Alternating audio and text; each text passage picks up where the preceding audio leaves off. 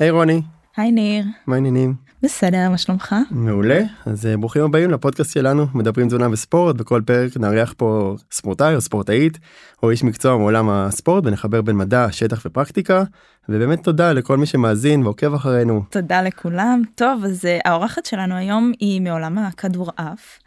Uh, זה נושא שאני מאוד אוהבת באופן אישי. גם יצא לי ללוות אנשים מהספורט הזה, אז ככה חקרתי אותו לעומק כדי להבין מה הדרישות האנרגטיות שלהם. וגם uh, בשנה האחרונה התחלתי לשחק כדורעף חופים. ואני חייבת לציין שזה מה זה כיף, באמת, זה ספורט שמשלב בתוכו המון אלמנטים, זריזות, כוח מתפרץ, uh, קורדינציה, אסטרטגיה, והוא גם ספורט מאוד חברתי. הוא גם על חוף הים אז זה בכלל נותן תחושה של uh, חופש. ניר, יצא לך לשחק פעם? האמת שכן, הנה הפתעתי אותך, אני הייתי אלוף הקלאבד בגיל 13 בטורקיה בכדורעף חופים. אה, אבל כן, יש משהו כיף בספורט הזה, אבל אני חושב שיצא לי להתנסות בהמון סוגי ספורט, להבדיל מהספורט שאני בא ממנו זה השחייה, ובשחייה להגיד שזה כיף, אפשר להתווכח. אז אני חושב שבוא נציג את האורחת שלנו להיום ונראה כמה כיף באמת הספורט הזה אבל ספורט הוא עדיין. תמיד יהיה גם משהו שהוא סיזיפי ודורש מאמץ וכיף זה נחמד אבל לא נראה לי שבאנו רק בשביל הכיף. אז גל מנייר מכונה בחוף גם בץ. אה, בת 26 מתל אביב שחקנית פעילה דרג א' אה, זה משהו שמקביל לליגת העל. היא משחקת כדורעף חופים כמו שאמרנו בסבב הישראלי ובעלת מועדון בוטיק לכדורעף חופים בתל אביב שנשמע שנקרא אה, וולי לאב תקני אותי אחרי זה אם טעיתי אה, מעבדות אנחנו עובדים אוהבים סליחה אה, היא שחקנית לשעבר בנבחרת ישראל של כדורעף אה, גם בחופים וגם אם אני לא טועה אוקיי באולמות אה, סטודנטית אוקיי לתואר ראשון במכללת וינגייט הרבה דברים הספק מרשים תודה רבה. אז קצת נשמח לשמוע גם אם פספסתי משהו וגם איך הגעת לספורט אז קודם כל שלום, ותודה שהזמנתם אותי. בשמחה. לא טעית, אני רק אתקן שהייתי בנבחרת ישראל בכדורעף חופים ובאקדמיה הצעירה בכדורעף אולמות, עשיתי שנה שם, התאמנתי ביחד איתם כאקסטרנית, שזה אומר שיש, אמ, בעצם- באקדמיה בווינגייט יש אה, אופציה אה, עד כאילו לסיים את י"ב בפנימייה שם עם הלימודים בבית ספר חוף השרון. ואני מתל אביב במקור והחלטתי שאני לא, לא רוצה לעבור, אני רוצה לתת לזה ניסיון. זו הייתה השנה שלי באולמות ואחרי זה חזרתי ושיחקתי בליגת העל בתל אביב. אבל התחלת בוא נלך שנייה אחורה התחלת באיזה. גיל כאילו מאיזה ספורט מה את איזה אה, רקע בהתחלה אז נעשה כזה רקע. אמ, אני גל התחלתי, אני התחלתי לשחק כדורעף בגיל 12, אמ, ועד גיל 12 הייתי עושה הרבה הרבה דברים, כל הזמן אה, ההורים שלי, שניהם, אבא שלי היה כדורסלן, ואימא שלי כדורעפנית, ובאמת הייתי עושה התאמנות קרקע, אקרובטיקה יותר נכון, והייתי עושה לפ- מדי פעם שחייה, ורכבתי על סוסים, וכזה היה לי הרבה... אנרגיות הרבה אנרגיות, הרבה דברים מגוונים. אימא שלי מאוד אהבה ככה לשים אותי בכל מיני אה, מסגרות. ובכיתה ז', בגיל אה, 12, הגעתי פתאום, אה, לא יודעת, הזמינו אותי לאיזה אימון כדורעף כזה, מהנבחרת של הבית ספר, אמרתי, יאללה, בארץ הכל. קורה במקרה הכל במקרה. הכל במקרה בארץ כן, אני לא ממש נקלעתי זוכרת. לזה. נקלעתי תחרות. לתחרות נ- זכיתי אני זוכרת בעצם מה הסיפור, איך הגעתי לזה. לרגע שכחתי. אימא שלי הזמינה אותי לאימון איתה של מבוגרים, חובבנים, ונכנסתי.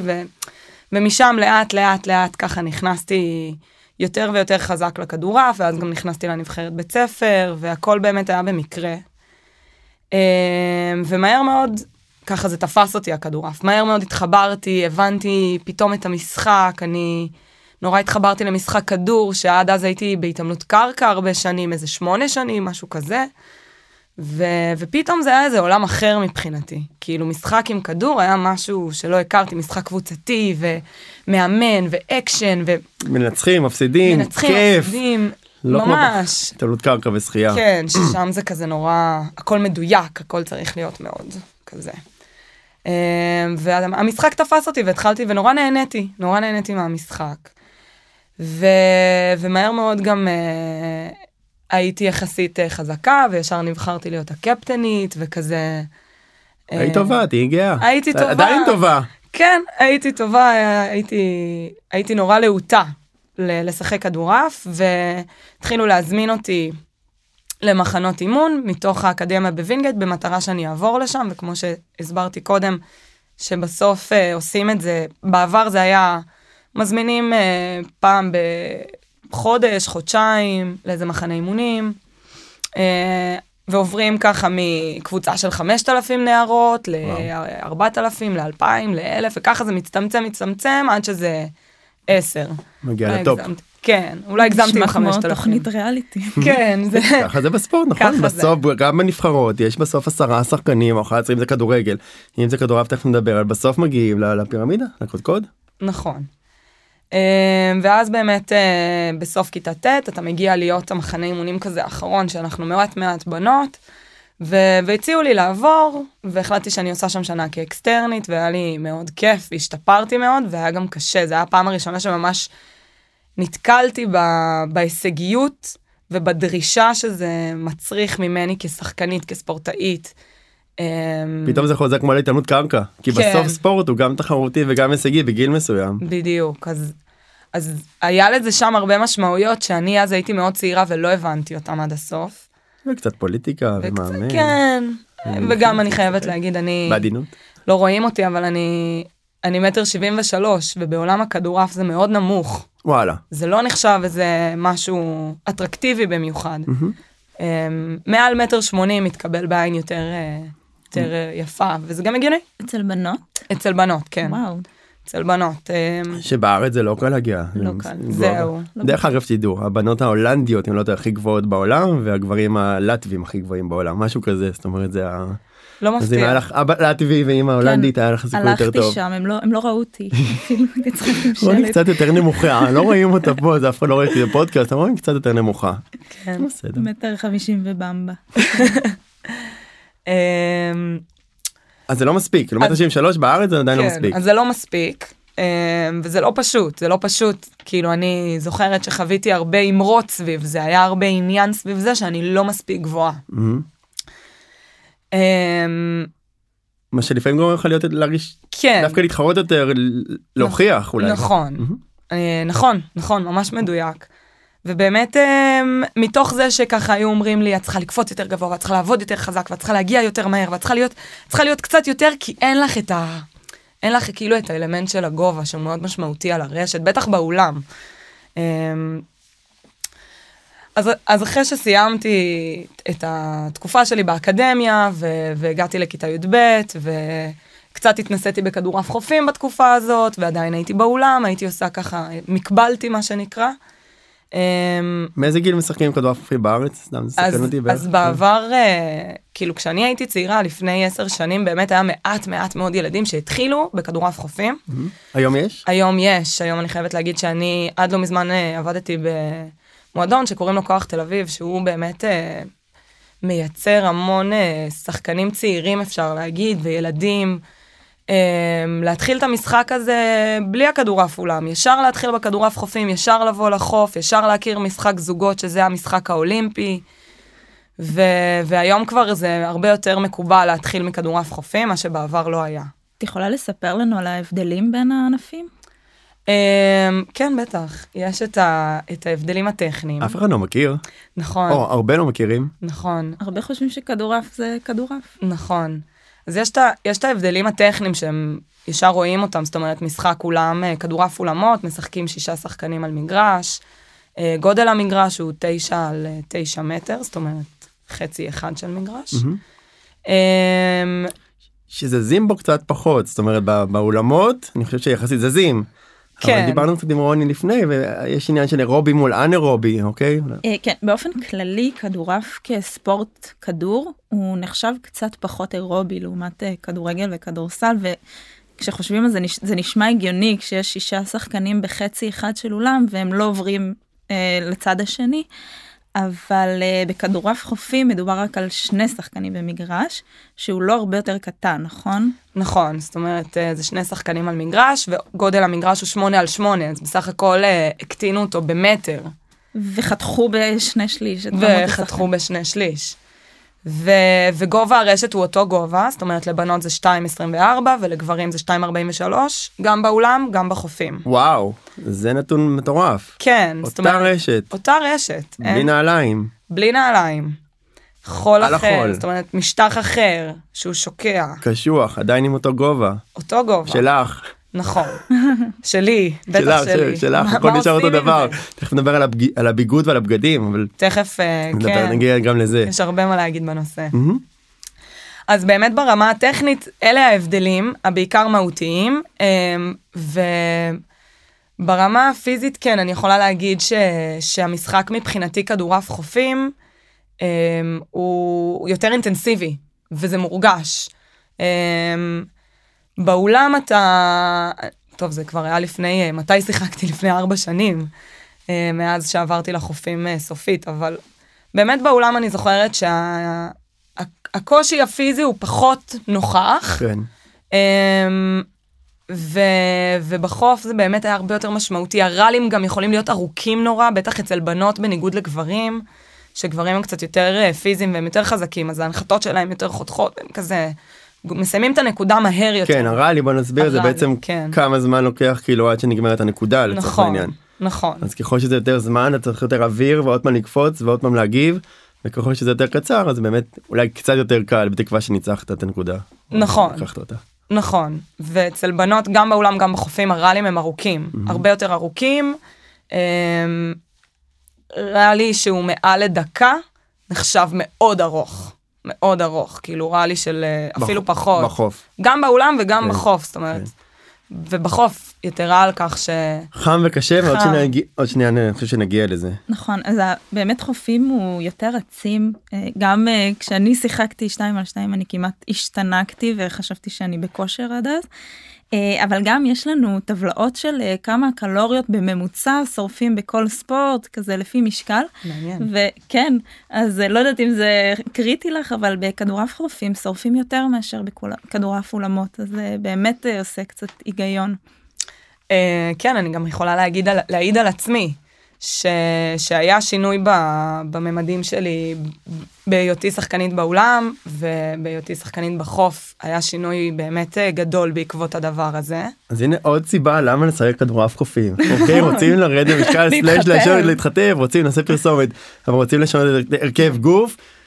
לגמרי יעזור אני חושב שעוד מעט נגיע לנושא של צמחונות שכחנו גם להזכיר שאת צמחונית אבל נכון. לפני זה בא לי קצת לדבר על הסיפור הזה של דווקא של הבגד ים. בוא נדבר על זה. קצת על דימוי גוף. אוקיי בתור שחיין שוב אני אגיד בפעם ה-700 אז אני קצת מכיר את הבגד ים ועדיין זה לא אישו כי אתה קופץ למים מתחרה ואחרי זה אתה לא ממש מתחרה שרואים אותך בבגד ים ופה יש איזה משהו שאתה על החוף גברים נשים בבגד ים אין מה לעשות יחסית קטן לצורך העניין. כמה זה אישו? האם ההערות בקהל? האם זה הופך להיות משהו? כי ספורט בסוף אמרנו כיף אמרנו לנצח. יש פה איזה עניין שגם נכנס פה קצת הסקס אפיל או כל הסיפור הזה ואנחנו מאוד רוצים לקדם את הספורט מצד שני מאוד לא רוצים לקדם את הערות כאלה ואחרות. אמ, כן, קצת את דעתך כן. אם את מרגישה האם את אה, חווה את זה האם בארץ זה יותר ממשהו שקורה בחו"ל בעולמות מה איפה זה זהו, אז אני אגיד שקודם כל, הלבוש, ה- הלבוש הרשמי לבנות זה באמת ביקיני, זאת אומרת, זה טופ. החלק העליון, כאילו חזיית ספורט, אמ, גם ב- בטורניר שעכשיו המזג אוויר נורא קר, או בחורף, עדיין בטורנירים הרשמיים של ה-FIVB, זה הפדרציה הרשמית של הכדורעף אה, וכדורעף חופים בעולם, אז כן חייבים לשים טופ, גם אם זה מעל חולצה ארוכה. Um, אני חייבת להגיד ש, שרוב הטורנירים הם בעונה החמה, זאת אומרת, זו העונה, זה כן. ה season שלנו. ולי באופן אישי, um, לא מפריע לי, זאת אומרת, אני נהנית לשחק בביקיני, זה גם הרבה יותר נוח לי, אני מרגישה מאוד בנוח עם זה. Um, אבל כן אני יודעת מהרבה חברות, שזה לא דבר פשוט לכל אחת. Um, ושיש הרבה עניין סביב הדבר הזה. מה קורה עם הילדות אמרנו שנערות או מאיזה גיל מתחילים לשחק כאילו מה קורה איתם אה, צריכות להתחרות עם טופ זאת אומרת בארץ זה פחות. פחות לוחצים על זה, ויש הרבה פחות אה, עניין סביב הדבר הזה. פשוט בקיץ באליפות ישראל זה חודש אוגוסט, את יכולה לשחק גם בשתיים בצהריים, שיא החום נורא קשה, אין ברירה אין, אין. ברירה, כאילו ככה משחקים וזה באמת מה שנוח. אני חושב אה, שאתה בתוך הפוקוס של של המשחק אתה כבר לא חושב על זה אתה נכון. פחות חושב על הקהל בטח לא איך אתה נראה ובטח לא זה לא מעניין אותך כי אתה רוצה לנצח. אבל לפני ואחרי ואולי אתה יודע האחיינית שלי משחקת אה, אלופת ישראל בג'ודו וכן יש הרבה עניין של על ספורט נשים באופן כללי ומגדר וכדומה ומעבר לזה כאילו איך רואים אותה? היא צריכה להוריד היא צריכה לשים אז בג'ודו זה עם כיסוי יותר. אבל אם אחותי הייתה צריכה לשים את הילדה שלה בחוג שהיא צריכה להיות עם טופ כזה על החוף בים באוגוסט יולי בארץ. כן, זאת אומרת לא פשוט, הילדים והילדות הקטנים הצעירים באמת עד גיל 15-16 יכולים להתלבש איך שהם רוצים, זאת אומרת באמת זה מובן שזה עניין רגיש ולא לא לוחצים על אף אחת או על אף אחד. אמ, את מרגישה שיש שיפור? זאת אומרת יש הערות יותר קשוחות זה משהו שככה אמ, כל מתנועת המיטו לא נעשה פה עכשיו כן. פרק על אה, אבל השאלה באמת כאילו אם זה הולך ומשתפר האם כאילו אמ, אני יכולה להגיד שכן, לי באופן אישי, הרבה פעמים, הרבה מאוד פעמים קורה בזמן אימונים, אני מתאמנת ומשחקת בתל אביב רוב הזמן, ובתל אביב, כמו בתל אביב, יש הרבה תנועה שם על הטיילת, ויש הרבה עצירות, ועוצרים להסתכל, ועוצרים לצלם, וזורקים הערה, וזה באמת הרבה פעמים מאוד לא נעים. אני כן חייבת גם להדגיש שזה מייצר איזשהו חוסן נפשי כזה. בסוף, זה לא בשליטתי. נכון זה לא בשליטתנו, ו- וכן, וצריך uh, לדעת גם להעמיד את האנשים האלה במקום מדי פעם, uh, אם זה ממש בצורה אגרסיבית ולא נעימה. כן. שזה מעט מאוד מקרים, לא, אין הרבה מקרים כאלו של... Uh, כן, אז, אז בקליניקה סתם אני אספר פה אנחנו אני אוהב לדבר על מודל אפרת אוקיי? לא יודע אם אתם מכירות אבל מודל אפרת מדבר על או אני כמובן מכירה על אירוע פרשנות רגש תגובה אוקיי? קרה איזה אירוע אבל במודל הזה בעצם מדברים על זה שהאירוע הוא קורה כמו שאמרת אי אפשר לעצור מישהו שהולך ברחוב עכשיו וחלילה שורק או צועק כמובן שהוא לא צריך לעשות את זה אבל זה קורה ואז מגיעה הפרשנות שלנו כאילו למה הוא עשה את זה איך אני נראית זה כן ככה זה לא ככה אז יבוא איזשהו רגש ובסוף תגיע תגובה אז התגובה כרגע היא אוקיי זה חלק מזה אין מה לעשות מתקדמים הלאה אני רק אהיה יותר טובה נראה לי שזו תגובה טובה. יכול להיות תגובה לא טובה שיכולה ללכת מ... ללכת לא יודע מה. ל... אחד הסיפורים האישיים שלי, ככה מגיל צעיר, ש... שכזה מלווה אותי הרבה פעמים בסיטואציות האלה. אני זוכרת שבתור ילדה, בתור נערה, תמיד הייתי כזאת חסונה ושרירית ו... וחזקה. ו... ויש לי אחים גדולים ואחיות גדולות, וכולם מ... ככה מרימים לי ואומרים לי, את מהממת, ואיזה חזקה, ואיזה יפה, ואיזה זה, ופתאום הילדים בבית ספר באו ואמרו לי, צחקו עליי, איזה שרירית את, איזה גברית את, בואי נעשה הורדת ידיים, נראה אם אני מנצח אותך, את לא מנצחת אותי. ו... ולילדה בכיתה ז' וח' זה, זה מייצר איזשהו, אני זוכרת שנורא, נד... כאילו, נבהלתי כזה. ו... ועצרתי לרגע, ובסוף, כאילו התגובה שלי הייתה, התגובה המיידית הייתה, יאללה, בוא נראה אם אתה מנצח אותי, אני כנראה אנצח אותך. וכזה, כאילו זרמתי עם זה, כי דווקא הצלחתי להסתכל על זה באור חיובי, באור של אני חזקה, ואני עובדת על זה שאני אהיה חזקה, וזה טוב לי, ואני אוהבת את זה. ומהר מאוד זה היה יכול ללכת למקום שלילי, ואני חושבת שאם לא היה לי את הפידבקים מהמשפחה ומהאחים הגדולים, זה באמת מהר מאוד היה יכול ללכת למקום הזה, של uh, ביקורת עצמית על איך שאני נראית, על המסת שריר, על ה... מדהים אני חושב שיש משהו כלום בגלל זה גם שוב הפודקאסט הזה קיים משהו בספורטאים הוא באמת מפתח חוסן נפשי ובגלל זה בא לי שכולם יעשו ספורט כזה או אחר אם זה חובבני ואם זה מקצועי אבל זה מפתח חוסן באמת אתה בוחר ללכת לכיוון יותר חזק ואתה שוב מאתגרים אותך אז אתה רוצה להיות יותר טוב ולא טוב אני אפרוש זאת אומרת אתה כל פעם משתפר אם זה נפשית ואם זה ממש כאילו פיזיולוגית. נכון, הרבה פעמים עולה שאלה מה הופך את הספורטאי לספורטאי ומה גורם לו להצליח, והרבה פעמים התשובה מגיעה ממקומות אה, יותר פסיכולוגיים. ורואים שאצל הרבה יש אה, באמת אלמנטים, כמו שאת אומרת, ברגע האחרון החלטת שזה לא מעניין אותך מה אומרים, ואת מתמקדת בספורט, והספורט זה מה שחשוב לך, ושמי שרוצה לעצור, שיעצור, ומי שרוצה להגיד הערה לא נכונה, שיגיד את ההערה הזאת, ואת ממש ממשיכה בדרך שלך. אז זה מסר מאוד יפה. ועוד לא הגענו למסר. כן. טוב, אז אה, אולי נדבר קצת על אה, תזונה. כן. בשביל זה התכנסנו, אז אה, באמת מה שמאפיין את התזונה שלך זה תזונה צמחונית, אז מה הוביל נכון. אותך לזה? אמ, אז בעצם אמ, בשנת 2019 יצא הסרט Game Changers, שאני חושבת שעשה תפנית אצל הרבה אנשים. זה לא משהו ש... עד היום אתמול מי שאמרה לי היא תגיע השבוע לקליניקה ואמרה לי תקשיב ראיתי את הסרט ועברתי לטבעונות ומחר אני אראה אותה ונראה כל אחד והסיפור שלו אבל זה עשה אין ספק לטוב ולרע זה עשה שינוי. נכון, זה עשה איזה באז כזה. מהמם. ואני לפ... איזה שנה לפני שיצא הסרט, דווקא מטעמים אידיאולוגיים, נהיה לי קצת קשה אידיאולוגית לאכול בשר, נורא התחלתי לחשוב על החיות, ואני באמת, אני לא באה ממקום מטיף. אני הכי מאמינה שכל אחד צריך לעשות מה שטוב לו, ו... ו... וזו הגישה שלי, ואני זוכרת שנורא בהתחלה הדחקתי את זה, אמרתי, לא, לא, את לא תחשבי עכשיו על התרנגולת. את לא, את תאכלי, את צריכה את. החלבון. צריכה חלבון. כאילו, ו... אבל מ... מיום ליום זה משהו שנהיה קשה להדחיק אותו. ואז יצא ה-Game Changers והבן זוג שלי אה, ראה את הסרט ואמר יאללה, אני הולך להיות טבעוני, אני נראה לי שזה יעזור לי להעלות את המסה ולהתאושש יותר מהר, אני חושב שזה יותר נכון לי, ואני כזה זרמתי, תפסתי את הגל ואמרתי יאללה, בוא נהיה טבעונים. אני נורא חיכיתי להזדמנות הזאת שככה מישהו שיהיה איתי ככה, יזרום איתי על הדבר הזה. והוא חזר לאכול בשר ואת המשכת לא סתם אני צוחק לא, לא. אני צוחק. דווקא הוא, דווקא הוא נשאר טבעוני לגמרי. וואלה, אוקיי. ואני החלטתי שאני צריכה למצוא איפשהו את האיזון, כי הטבעונות לגמרי הייתה לי לא פשוטה. אמ, ברמה של המחויבות, להיות מחויבת לזה.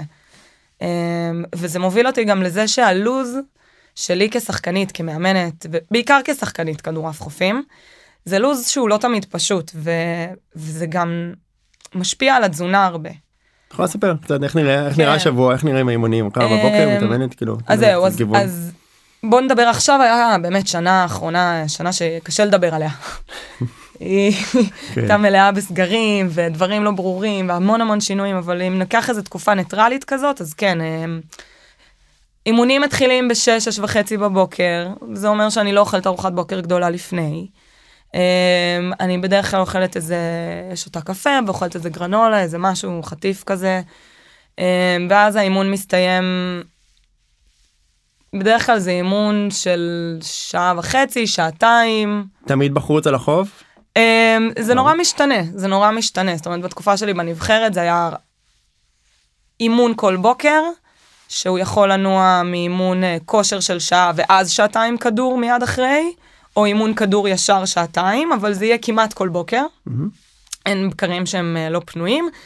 ובימים החמים, במזג, בעונה החמה, אז אתה מסיים בעשר, אתה לא יכול יותר לדרוך על המגרש, זה חם, זה שורף לך יבלות ברגליים, קשה נורא. מעניין. כן. ויש איזו הגבלה כזאת אה, שהיא זהו, זאת אומרת, לא תמיד קיימת בכדורסל בכדורגל אתה שם נעליים ו- ורץ עוד שנייה נגיע לשם וזה אוקיי זה מאתגר. כן, זה מאתגר, אז גם הלוז, הלוח זמנים של התזונה משתנה בעקבות הדבר הזה, כי אני יכולה לאכול, אה, אני לא אוהבת לאכול הרבה, אני אוהבת להיות יחסית קלילה לפני אימון, בטח לפני טורניר או משחק. אה, ואז הארוחה שלי היותר גדולה היא לכיוון 11, אחרי שאני מסיימת ככה להתקלח, להתארגן, אזור 10 מסיימים את האימון, ואז 11 אני עושה לי מין בראנץ' כזה טוב, שהבראנץ' הקבוע זה תמיד אה, טופו עם סלט וטחינה והמון ירקות ולחמים, כזה מין ארוחת בוקר ישראלית, רק בלי הביצה. ו- וזהו, ואז אה, עד אחר הצהריים, 4-5, חוזרים עוד פעם להתאמן, אימון כדור, עד אזור 6-7, אה, וזה, וזה הלוח זמנים, זאת אומרת, ש... רוב השבוע זה שני אימונים ביום. כן, כשאני הייתי בנבחרת ישראל, זה היה הלוז. וואו. מאז שיצאתי מנבחרת ישראל בעקבות הקורונה, בעקבות לחצים כלכליים, הייתי צריכה לחזור לעבוד יותר חזק. אמ, אז באמת הרמה, הכמות אימונים שלי פחתה. זאת אומרת, זה היה רק אימוני בוקר, אה, כמעט ואין לי אימונים אחר הצהריים וערב, כי אני צריכה ללכת לאמן. זו המציאות שלנו גם כספורטאים פה בארץ, ש... כן צריך לדאוג על הפרנסה. כן, אין תמיכה כזאת גדולה. כן זו שאלה מעניינת שאולי. נדבר עליה מתישהו בהמשך אבל האם הכמות של האימונים זה מה שקובע את, ה, את, ה, את היכולת שלך כי בשחייה אתה שוחה המון המון המון ויש נטייה כזה מהאירופאים אה, או מזרח אירופה המון המון המון שעות בשביל להגיע לתוצאות ויש גם אסכולות שבוא נהיה יותר מדויקים נעשה אימון יותר קצר מדויק וטוב ונהיה יותר טובים ולאו דווקא כמה שעות אתה כמה נפח אתה עושה שים כמה דגש על התאוששות גם. נכון. נכון Um, אני הגישה שלי, אחרי שחוויתי את הנבחרת וחוויתי מה זה להיות, um, בסוף כדורעף חופים זה no coach game, זאת אומרת אין עליך מאמן בזמן המשחק שיושב ואומר לך מה לעשות, בדומה לטניס. מהמם. Um, מן הסתם יש מאמן בכל שאר הזמן. um, ו- ואיש מקצוע, זאת אומרת יש תזונאים ויש פיזיותרפיסטים ויש באמת, אבל במגרש עצמו במאני טיים במאני טיים אין לי אף אחד חוץ ממני והפרטנר שלי. זה מה יש. שזה אחד יותר משחייה אבל זהו לא מזכיר שחייה יותר. זה אחד יותר אתה קופץ אותה לבד אבל פה יש עוד פרטנר. אין שחייה זוגות עדיין. אין עדיין אה, זה גם הכדור? גם את זה אין בשחייה, נכון? הרבה דברים שהם כדור מים. כן. אמ, רגע, מה הייתה השאלה? כבר שכחתי. גם אנחנו לא, שכחנו. סבבה. לא, זה העניין של... אה, אה, רגע, אסכולה, גישה, הרבה אימונים, מעט אימונים ודיוק, אז, אז, אני, אז אני אחרי כל החוויות שלי החלטתי שבאמת אני מעדיפה פחות אימונים, יותר מדויקים, יותר מה שאני צריכה, יותר אה, מכוון ממש ספציפיות אליי, וגם החוויה שלי מתוך הריבוי אימונים הייתה שבאיזשהו מקום המוטיבציה והאהבה שלי למשחק קצת הידרדרה, קצת ירדה, קצת פחות פתאום התחשק לי ולא עוד פעם. ואז הבנתי שאני צריכה מקום יותר מאוזן בכמות ובנפח אימונים שלי. כן, אז יש שלב כזה באמת שאתה כאילו עושה over ו over ואתה קצת פתאום לא אוהב את מה שאתה עושה, צריך תמיד לשמור על לשמור על ה balance הזה. נכון. אני שנייה טיפה לחוזר אחורה לרמת הצמחונות אנחנו מדברים באמת על טבעונות ועל צמחונות לא רק אוקיי יש פה ספורטאים שאוכלים הכל מהכל אני חושב שיש משהו בבדיקות דם שאנחנו אוהבים לעקוב אחריו באמת לראות שהברזל תקין שהפריטין זה מאגרי ברזל תקינים שהברי 12 תקין זאת אומרת אפשר להיות צמחוני מאוד מאוד אה, אה, עם הישגים או טבעוני אבל זה עדיין צריך לבדוק כאילו הכל בסדר לפחות אחת ל ולהתייעץ. זה ברמת ה... נכון, גם בדם וגם אה, מדיווח של אה, זה שבן אדם צמחוני, זה לא אומר אה, שהוא מקפיד על אה, אה, הרכב המזון ואיכות המזון, ודווקא צמחונים וטבעונים צריכים, אני חושבת, יותר לשים לב למה הם אוכלים. באופן כללי, ספורטאים, אני חושבת, צריכים יותר לשים לב למה שנכנס להם לגוף, ולתת מקום יותר לאוכל בריא, ורק אחר כך אם uh, רוצים ונשאר אז מקום לקצת uh, שטויות, ג'אנק פוד ודברים שהם קצת יותר לכיף. ולנפש. כן. אז אני אקח את זה קצת לנושא שנגענו בו אני קצת יודע כמה נקודות אה, אחד הדברים שאמרת זה באמת שמשחקים בחוץ בחום לרוב העונה אוקיי יותר אה, אה, קשוחה או יותר כאילו שתחרויות הן באמת יותר בקיץ ויש כמה נקודות שמעניינות א' זה ההתייבשות. שזה בעצם ירידה של כמות הנוזלים בגוף אוקיי צריך צריך להקפיד את זה ותכף תספרי לנו כאילו מה את עושה ברמת ההתייבשות יש לנו את הסיכון של מכת חום. אוקיי מכת חום זה באמת סכנה של עד רמה של מוות זאת אומרת שהגוף לא מצליח לקרר את עצמו. אוקיי בעדינות אני אגיד זה אותם ילדים שחלילה נשכחים במכוניות ביום חם הם מתים ממכות ממכת חום לא מהתייבשות וזה באמת שהגוף לא מצליח לקרר את עצמו ואכן צריך להבין מתי מותר ומתי לא להתאמן כמו שאת אומרת שהחול לוהט ועדיין זה לא רק החול לוהט. ויש את הסיפור של ההיפונטרמיה שבעצם נתרן אוקיי זה מלח וכמות המלחים בדם יורדת ולכן הרבה פעמים שותים משקה איזוטוני אבל נגיד גם משהו טוב שיש הרבה ויטמין D. אוקיי אז יש איזה משהו יתרון טיפה אז אני מאמין שוויטמין ה-D שלך די גבוה עוד משהו שאנשים לא יודעים אין ויטמין D בקרני השמש. אוקיי אין שם אה, ויטמין אלא בעצם הקרניים עוזרות להפוך בדיוק את הוויטמין שנמצא על, ה, על האור להיות, להפוך להיות פעיל. קצת על הסיפור של החום מכת חום השתייה נוזלים איזוטוני אז, אה, אז בואו נדבר על זה. אז באמת, אמ, בשנה הראשונה שלי, כשהתחלתי להיכנס יותר חזק לחוף, אמ, הקושי שלי היה ממש ממש ממש עם המזג אוויר, אני זוכרת את זה. להגיע בארבע, בחמש אחר הצהריים, להתחיל להתאמן, אני זוכרת, הייתי עושה שני צעדים, אין לי אוויר כזה, ויש לחות וחום, ובאמת היה הרבה קושי עם זה, ו... ואחד הדברים שעזרו לי להתמודד עם זה, הייתה לי איזו המלצה מאחד המאמנים, חברים גם היום, חבר יקר, אה, הוא היה אומר לי, תשתי מים קרים, קפואים, קפואים, קפואים, קפואים. ואמרתי לו, יאללה, אין לי זמן עכשיו לשים מים במקרר וזה, במקפיא, כאילו, רגע, אני... תן לי כדור תן לי לשחק תן לי לשחק. כאילו, בדיוק. ו... ואמרתי, טוב, יאללה, אני אנסה מה יש לי להפסיד, ובאמת ראיתי שמים קרים עוזרים להתאוששות הרבה יותר מהירה, um, ברמה משמעותית ממים רגילים, um, וזה משהו שאני מקפידה עליו מאוד, זאת אומרת, ב- בתקופה החמה מחודש יוני ככה, אני ממש אה, מקפידה להביא איתי שני בקבוקים של ליטר וחצי, קפואים, קרים, שיהיה איתי. אה, נקודה מרתקת כי יש על זה ממש מחקרים יש על זה ממש נכון. מחקרים שאנשים ששותים או ספורטאים ששותים מים קרים אוקיי גם התאוששות וגם יש להם יותר סיכוי לשתות יותר. זאת אומרת הדבר המעניין שקורה עם מים קרים שהם פשוט שותים יותר עדיף שזה יהיה גם טעים אוקיי אבל בגדול הם שותים יותר כי אם זה מים לא טעימים וחמים הם באוטומט שותים פחות. אז, אמ, אז זה מחקר מעניין, אני לא ידעתי ששותים יותר, אבל טוב לדעת. אמ, אני, בהקשר של שותים יותר, אני יודעת להגיד שבאמת בקיץ, אני שותה משמעותית פי שתיים כמות מים ממה שאני אשתה בחורף במהלך אימון, אה, או משחק. אמ, ויש איזה טריקיות פה עם המים. כי בעצם אה, אני גדלתי אה, כשחקנית, ומה שלימדו אותי זה שאל תשתי הרבה מים, כי זה מכביד. וזה מכביד על הניטור, וכמו שאמרנו, אני צריכה ניטור חזק, וזה, וזה מכביד על המהירות, ואתה מרגיש את זה בבטן, וזה כזה. ו... וההקפדה שלי על לשתות את המים הקרים, היא בעיקר אחרי המשחק, או אחרי האימון. זאת אומרת, מעניין. במהלך האימון אני לרוב לא אשתה כמעט מים, לפחות 45 דקות ראשונות אני כמעט לא נוגעת בזה או שעה, ואחרי זה רק כל חצי שעה איזה שלוק כזה, ובאמת אם יש איזה יום עומס חום קיצוני אז בסדר, אני כנראה אשתה יותר, אבל ההקפדה שלי בעיקר אחרי גם. אמ, ומה שאני עושה, אני בעצם שותה מים, אני, לא- אני לרוב מסיימת איזה בקבוק ליטר וחצי במהלך כל האימון הזה של שעתיים, שעתיים וחצי, כמה שהוא לוקח. ואז אני לאורך uh, כמה שעות טובות שותה עוד איזה מדהים. בקבוק כזה, כי, ואני מקפידה נורא לשתות את זה לאט ולא מהר, um, שלא תהיה בטעות איזה הרעלת מים או בחילה. או בחילה, שזה גם משהו שקרה לאחד החברים הטובים שלי בעבר, שבאמת הוא שתה כמות נורא גדולה של מים ונהייתה לו הרעלת מים והוא הלך לאיכילוב אחרי זה, זה הסיפור. וואו.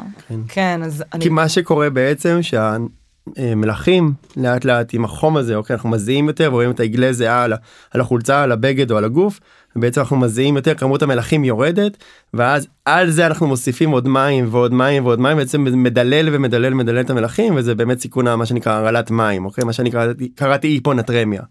סיים סיים כן. אז זה גם מסוכן בגלל כן. זה המלצת לאיזוטוני. נכון. ולכן שנייה נראה לי נגיע לאיזוטוני אני רק רוצה הסיפור הזה של מים קרים הוא באמת כאילו הוא מעניין כי בעצם את שותה אחרי תוך כדי לא הרבה בדרך כלל אנחנו ממליצים לשתות בין 1.2 ל-1.5 ליטר לכל קילוגרם שעבד. זאת אומרת אם היית נשקלת לפני ואחרי אוקיי אז היינו רואים כמה בעצם איבדת מהמשקל והיינו רוצים להחזיר משהו כמו 1.2 אפילו 1.5 ממה שהלך לאיבוד כי מה שמאבדים תוך כדי המאמץ זה בעיקר אה, נוזלים אנחנו לא יורדים במשקל מ- משומן חבל כאילו הלוואי אבל זה פחות קורה ובאמת מה שאנחנו מאבדים זה בעיקר נוזלים ואז אנחנו רוצים לה- להחזיר יותר ממה שאיבדנו ואם את שותה מים קרים זה מעלה כנראה את ה... וגם קצת אני חוזר למודל אפרת את אומרת לעצמך שזה עושה לך טוב אז אז אז אדרבה. נכון, נכון.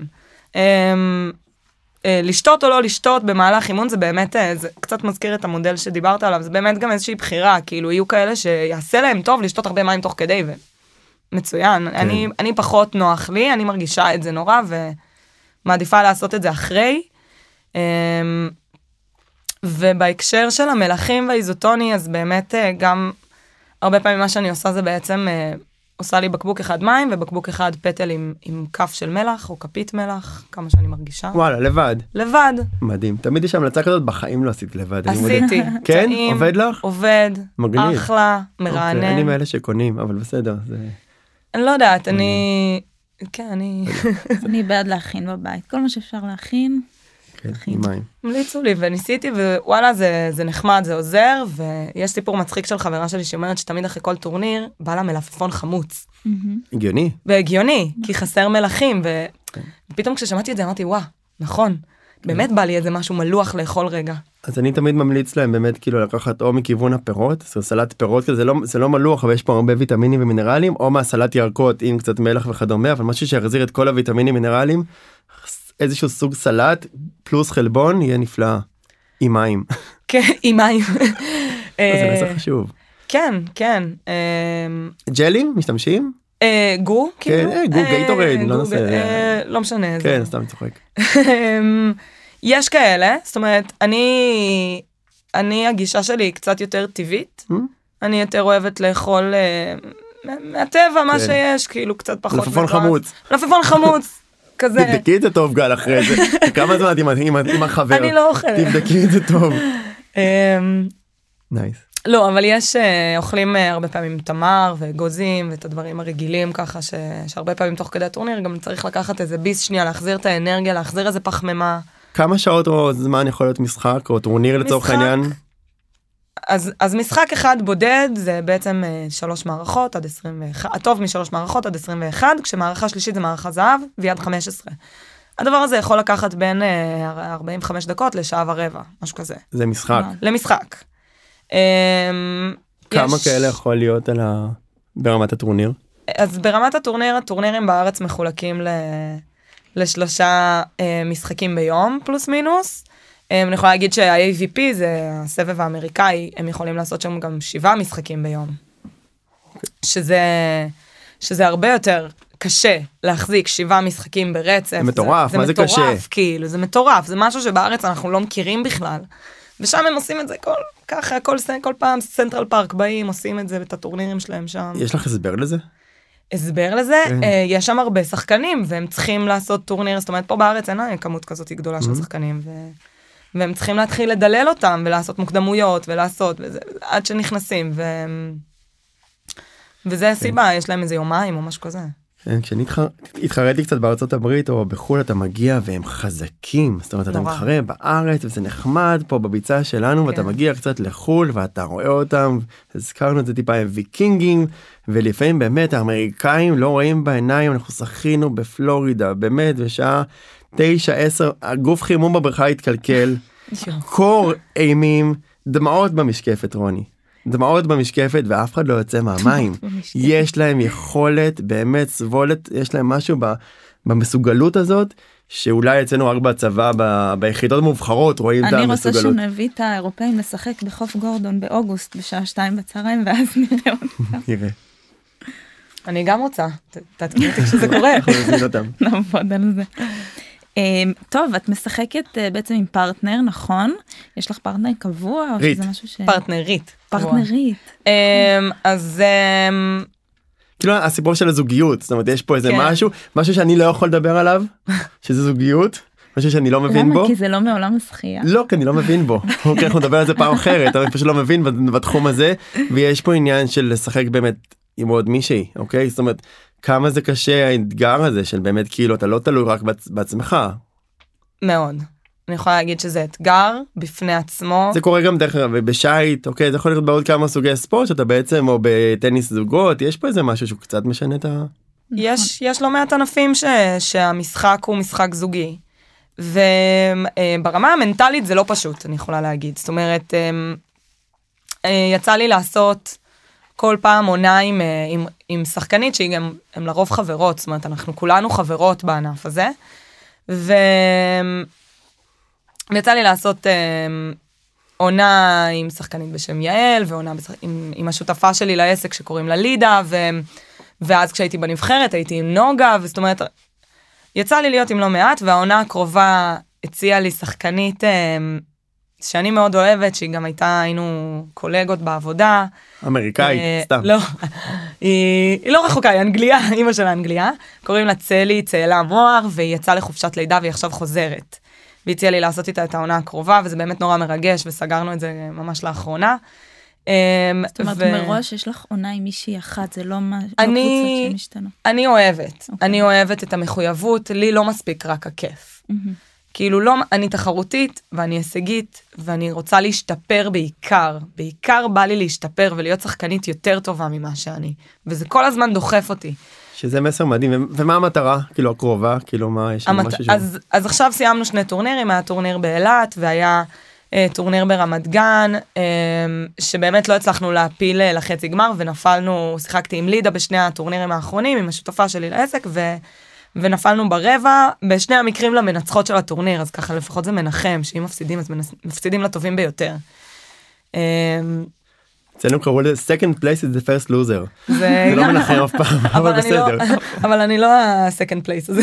אני צוחק אני צוחק, אני צוחק זה מקום אה, קשוח מדי. ואת חושבת שלתקשורת אה, ביניכן יש משמעות זאת אומרת יכול להיות. שכל אחת היא שחקנית מצוינת בפני עצמה אבל צריך גם איזשהו קשר נכון? כן. אחד הדברים הכי חשובים אה, לדעתי במשחק זה ההרגשה שבאמת היא נובעת מהתקשורת, ההרגשה של האמון, שאני סומכת עליה, שהיא סומכת עליי, שאנחנו מצליחות להבהיר את, ה, את הרצונות ואת הדרישות אחת לשנייה באופן שגם... בלי לדבר לפעמים. לפעמים בלי לדבר, כן, לפעמים אתה רק מרגיש את זה. אה, ויש שחקנים מדהימים גם בסבב העולמי שהם ממש, אה, they perfected it, כאילו, זה ממש, הם לא צריכים לדבר, והם עושים את זה. כן, זה גם צריך מטורף. להישאר עם אותו פרטנר די הרבה זמן גם. במקרה הטוב כי אם מחליפים ומחליפים נכון. נדבר על זה פעם אחרת זה באמת סתם זה באמת קצת יותר נראה לי מאתגר. יש פה נכון. גם שיעור טוב לאגו. אני נכון. חושבת. Um, אני יכולה להגיד שהכדורעף חופים אותי שיפר ברמה המנטלית מאוד מאוד מן הסתם ברמה הפיזית אין מה לדבר על זה כאילו אמרנו שזה שווה חיטוב זה שווה חיטוב ו... אני רואה את הפוסט הבא של ניר. לכו להתחתב עם כדורעף חופים וויטמין D ותשתזפו ותראו כמה דברים טובים. יש רק דברים טובים בזה אבל uh, כן ברמה המנטלית והתקשורתית זה באמת. זה, זה כמו שחברה שלי אוהבת להגיד זה מעבדה קטנה ל... זאת אומרת כדורעף חופים המשחק הזה זה כמו מעבדה לחיים.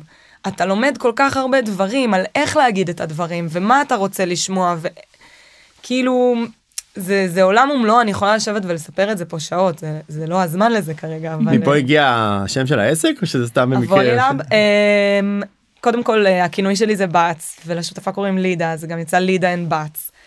אמ, בקיצור והשם של העסק נבע מתוך הרצון אה, לתת הרבה יחס אישי למתאמנים. Mm, זאת אומרת אני מאוד הייתי רוצה אני כמתאמנת שייתנו לי הרבה יחס אישי אז אמרתי בוא נעשה את זה למי שרוצה להתאמן אצלנו. מדהים.